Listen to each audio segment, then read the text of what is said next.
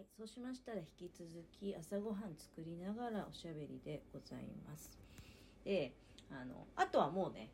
あ随分立派なお膳ができたななんて思いながらお味噌汁をセットすれば終了なのでちょっと洗い物しようかなここで一回ねであのお正月の料理ねあの話なんだけどいや本当にねこの正月中は、まあ、変な話なんですけどね。あの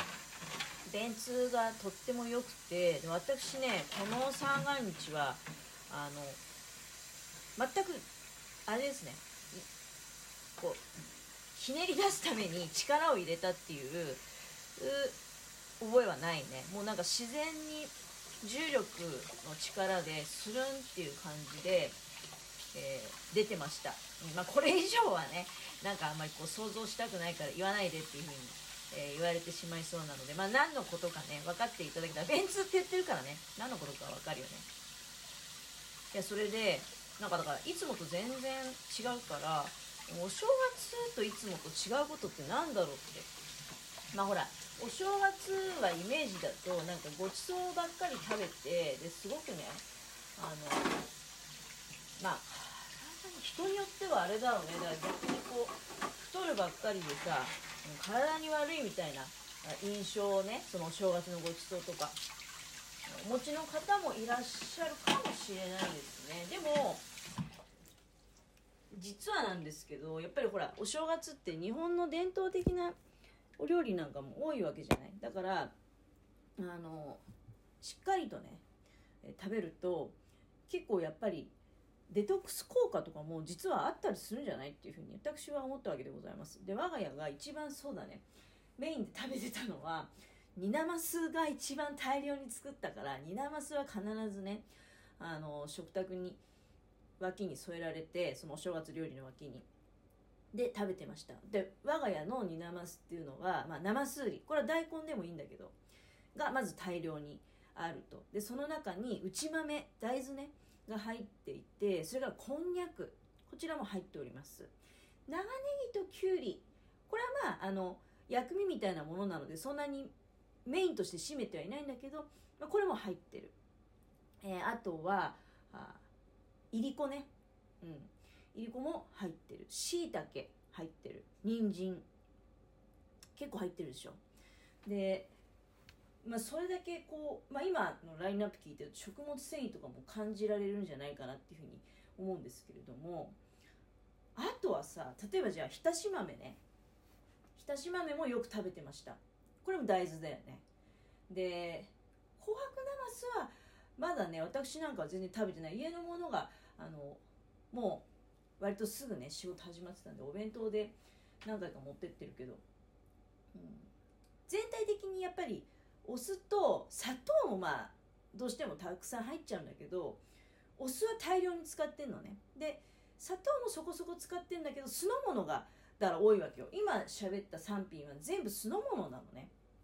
煮なますも酢を大量に酢とだしが味付けのメインだしそこにまあ甘みも加えるんだけど、うん、でひたし豆もだしと酢なのよ、うん、まあひたし豆に関してはお砂糖っていうよりはみりんかな。うん。ほぼほぼお出汁とお酢。で味が作られている。であともう一品なんつったっけ。あ紅白なますね。これも酢の物なわけじゃないですか。お酢なんですよ。だからポイントは。酢の物を大量に食べてるなっていうのは思うわけでございます。あとはえっ、とまあ比較的すぐなくなったけど鬼しめ芋と里芋と人参とこんにゃく。今回はこれだけ。あとごぼうだごぼう。里芋と人参とこんにゃくとごぼう。うん。今回はこれだけだったんだけどあとまあ炒め煮でゼンマイね。ゼンマイは今も今日もこれから食べるけど。この辺の煮物系って全部お出汁があベースで味付けのね。で肉とか全然入れないのよね。あの精進なんですよ。あのゼンマイも相方は油揚げしか入れないしあ精進って言ってもまあカツオが入ってるんでね。厳密に言うと精進だったら昆布だけ昆布とかしいたけの出汁じゃないと違うもんね。うん、でもまああのお肉とかそういうのは全く入れなくて本当に純粋にまあ今のラインナップ聞いてもさゼンマイといい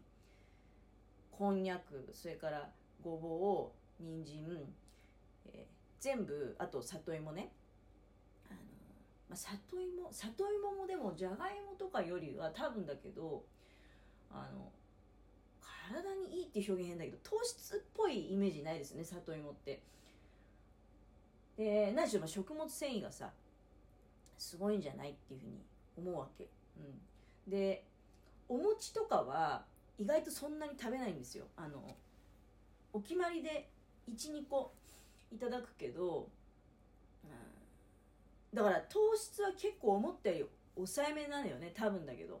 で食物繊維をいっぱい取っていってあのまあお砂糖の味付けが唯一ねちょっとどうなのかなってどうしても日持ちさせたいんで意外とやっぱり砂糖とか塩はきっちり使ってはいるんだよね。あの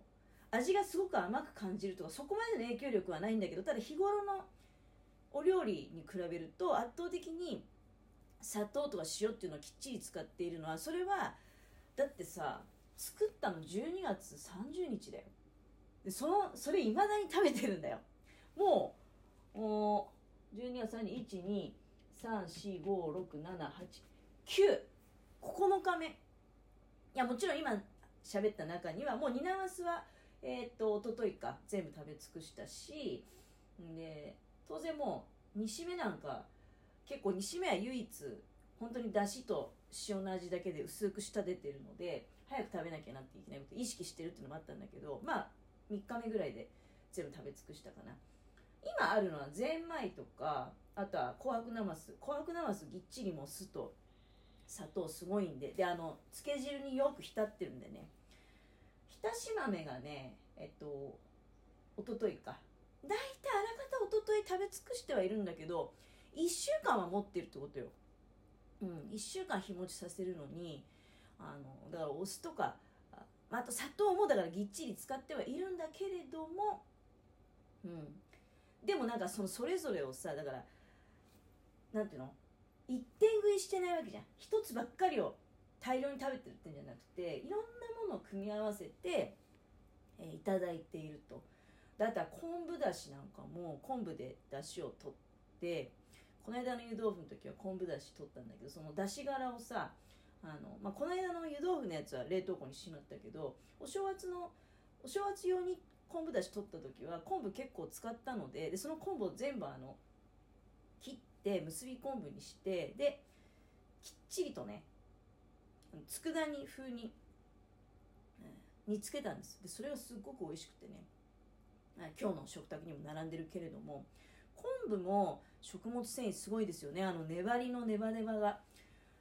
もう出汁取っただけではその粘りっていうのはさ消えないんだよね。でもちろんそれをだから捨てるのはあ絶対に昔は捨ててたんだけどね。今思うと考えらんないね。なんであれ捨てちゃったんだろうって思う、うん、だけどあのもちろん今回はだからそれを捨てずにきっちりとあの佃煮にしていただいていますけれども多分だけどこれあの色紙みたいなサイズに切ってね色紙昆布とかに仕上げても美味しいかなっていうふうに思いました。あのきっちりと煮詰めてで最後になんかごまとかさあの魚の粉煮干しの粉みたいなので絡めたりするとどうなんだろうね。あの色紙昆布ってあるじゃないですか。ああいうのって表面に絡まってんの何なんだろうあれ。ちょっと今度買って研究してみようかな。だけど昆布の出し殻の昆布の佃煮は本当に美味しくてね。あのまだちょっと残ってるし。でまあ腐るような調理方法じゃない。でもきっちりと醤油とあの砂糖で、え、煮詰めてるからもうしばらくね食卓を飾ってくれるだろうっていうふうに思うんですけれども。あとは松前漬け。そう松前漬けも昆布とかあと乾物。大根ね。で数の子はまあくずの数の子がおだしで入ってるけどこの辺の味付けも実は半分ぐらいは酢なんだよね。だからここでまた酢があ登場するわけでございます。酢の効能っていうのをちょっと昨日ちらっとね調べてみたんだけどまあそこに書いてあることがね全部あのでもまあ一応蜜缶とかのホームページで見てきたんだけど全部ねあのすごいすごいっていうまあ風に 言っていいものかどうかっていうのはそれは分かりませんけども人によってはねあのそういうのが体に巣が体に合わないって人もいるかもしれないからね。そういう意味でねだからあの何でもすごいすごいっていうふうに言っていいかどうかは分からないんだけどただあ非常にね便秘とかにも効果があるっていうのはあの事実なようでございます。で実際私がだから今回この正月で実感したのでねうんあのやっぱりそうだねこの三が日何にも気張ることなくねトイレで。もう入ってびっくりすると思うよ私のトイレの速さ。まあトイレが早すぎるっていうのもねあんまりなんていうのそのうん行動行動学っていうかなんていうの？人相味とかねの人からするとその行動としてトイレが異様に早いっていうのはやっぱりまあせっかちせっかちだから良くないっていう意味合いでいいと思うんだけどあのやっぱり何でもゆったりやるのがお上品でいいらしいのよ。だから早いってことはあんまりね自慢しちゃいけないのかもしれないけどただ本当にあれですよ。その催してトイレ行って何にも何にも力入れる必要ないんですよ。なんていうかいや多少力は入れるけど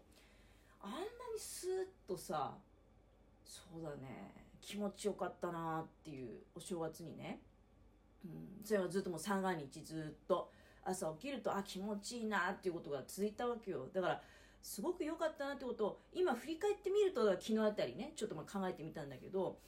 これって絶対酢の物を何品も食べていた酢の物と大豆食物繊維だよね。こういったものを大量に摂取していた影響っていうのはすごく大きいよなっていうふうに思ったわけでございます。だからねあの今後の食生活に参考にして取り入れていきたいなと思います。